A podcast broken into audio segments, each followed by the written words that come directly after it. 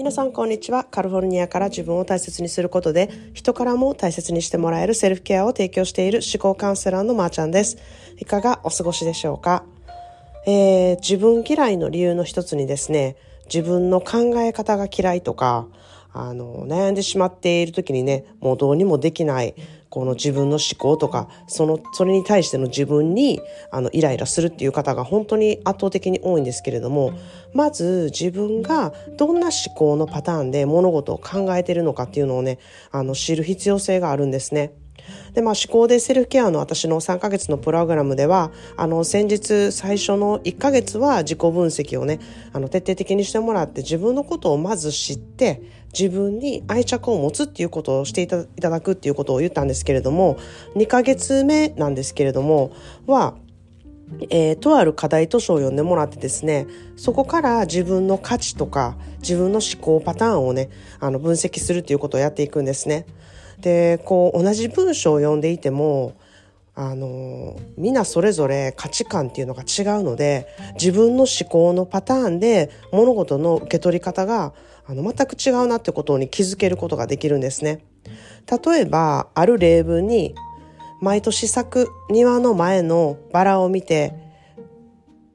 ある人のことを思いますっていう言葉が、言葉というか例文があるとするじゃないですか。で、この時に、このとある人っていう、その、このあの、とある人のことを思い出しますっていうとある人がね、自分の経験とか、今の気持ちとかと、あの、結びついていろいろ考えるので、うん、自動的にとっさに、あ、辛い人のことなんやなって思う人もいれば、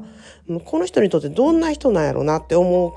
考え方の人もいれば、きっと愛している人なんだなって思う人と、こういろいろな解釈の仕方が出てくるんですね。なので、この毎年咲く庭の前のバラを見て、とある人を思い出しますっていうこの一文の例文だけでも、もう全然違ったこう受け取り方の、うん、ストーリーになってくるんですね。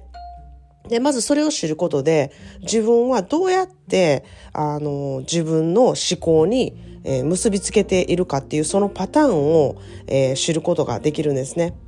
で、まあ、これはグループですることに、まあ、あの、意義もあるんですけれども、まあ、その後、自分の持っている思考と照らし合わせて、こう、個人的に分析していく必要性があってですね、私はこの二つ、グループでやることっていうことと、あとはもう一つ個人的に分析していくっていう、この二つをあの重視して講座を進めているんですね。まず、自分の気持ちがあの嫌やなって気づくことってあのすごい嫌やなって思ってる人はすごく多いと思うんですけれどもある意味そういうところに気づくって素晴らしいことなんですよ。もうゴリゴリやほんまにこんな自分嫌やわって思うその気持ちっていうのは、えー、どうにかしたいっていうことなんですね。そのサインなんですね。なので、うん、それはどうにかするするべき時期でもあるしどうにかすることでもあるんですね。で、そういうふうに思う理由の裏側には、必ず自分が大切にしている価値観っていうものがあるんですよ。で、それを知ることによって、どういうふうにして自分の、うん、思考を変えていけるかっていうことを分析していけるんですね、初めて。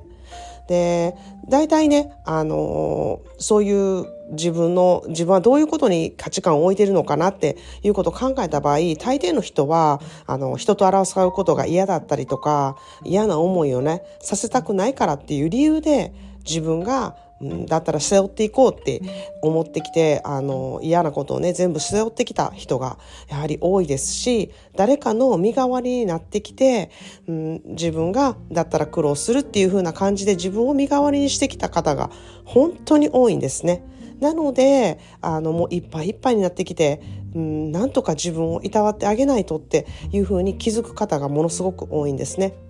で本当にあのこの思考でセルフケアをすることによってですね背負わなくても自分に優しい考え方でその場をすごく丸く収めることが可能になってくるってことをねあの身に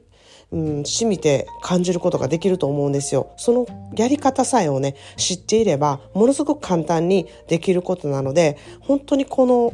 うん、あの、やり方っていうことを知っている人生と知らない人生では、かなり変わってくるので私は本当に心あをなんか込めてこの思考でセルケアということをものすごく情熱を持ってお伝えしているんですね。あの本当に自分の考え方に嫌気をさしている方っていうのは変わり時なんです。チャンスなんですね。Your only limit is in your mind っていう言葉があるんですけれども、これはあなたがリミットをかけているのは思考だけなのですっていう言葉なんですね。Your only limit is in your mind. その頭でリミットをかけているから行動にできない。そこでイライラしたりとか、そこで、うん、ちょっとバタついたりとか、そういうことになっているので、そのリミットを取り払って思考さえ自由になれれば、自分の行動はすごく自由になるし、自分の考え方も自由になるし、とても楽な、うん、生き方ができるっていうふうに私は、あの、お伝えしているんですね。で、本当にこの言葉の言うように、リミットをかけずに、まず、セルフケアについて、あなたができることに時間を費やしてみてほしいなっていうふうに思います。そこがまずスタートなんですね。ということで、今日は、えー、こんな自分ほんまに嫌やわって思っている時の、うん、気の気持ちの切り替え方どういうふうに思うことで、うん、そこから、えー、違う考え方ができるようになっていくかということをお伝えしました。えー、もしあのこのエピソードがすごくいいなと思った方はシェアまたはポッドキャストのフォローの方よろしくお願いします。それでは皆さんも今日も素敵な一日をお過ごしください。Thank you so much for listening. See you in the next episode. Have a wonderful self-care day.